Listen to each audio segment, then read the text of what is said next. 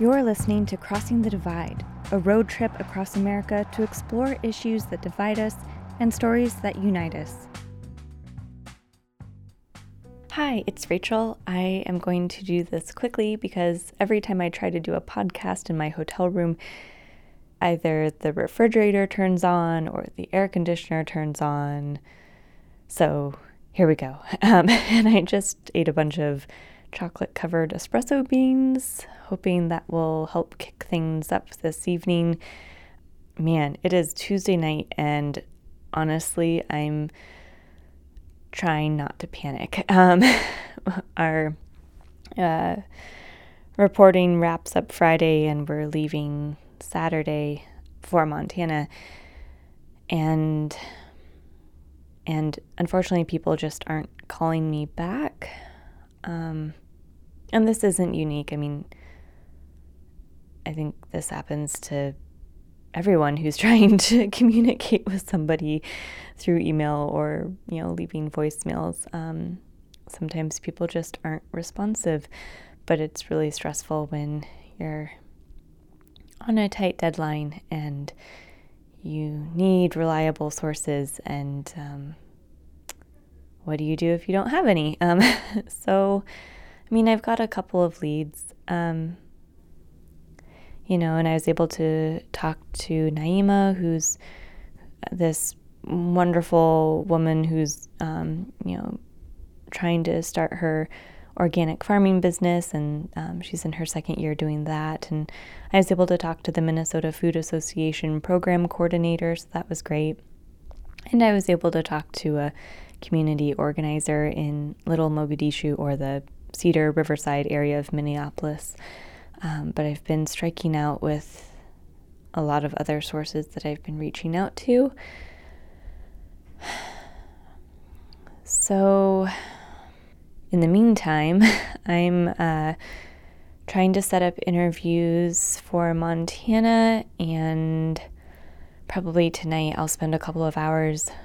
Well, we'll see how long I last. Uh, I might have to eat more of those chocolate covered espresso beans.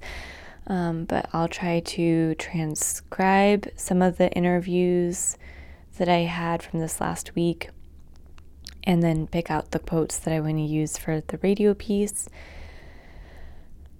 I'm going to be shifting through some research to try and find statistics on farmer demographics in the state, and I'm going to try to find some numbers to show who the average farmer is, what are the main challenges, and um, I don't know. um,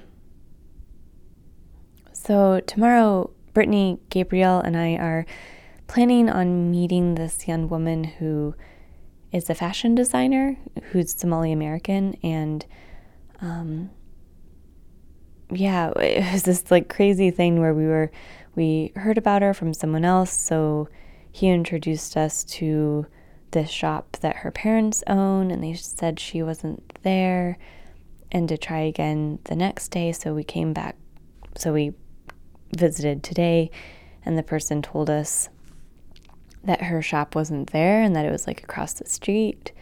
So we tried to find it and we didn't find her shop, but somehow we met her brother and her brother he was able to call her and then we were able to talk to her and set up this meeting for tomorrow. So hopefully um, she doesn't cancel. Hopefully we don't have any issues getting there and we can interview her. Um, and yeah, I just feel like I'm um, really, really hoping like that she'll be a good source for this story because I mean, ideally, I need to have all of my sources, all of my interviews kind of wrapped up by tomorrow so that I can have Thursday and Friday just to transcribe and write and um, so cross your fingers for us. And I'm going to eat more of those chocolate espresso beans until I can't stay awake any longer. Okay, good night.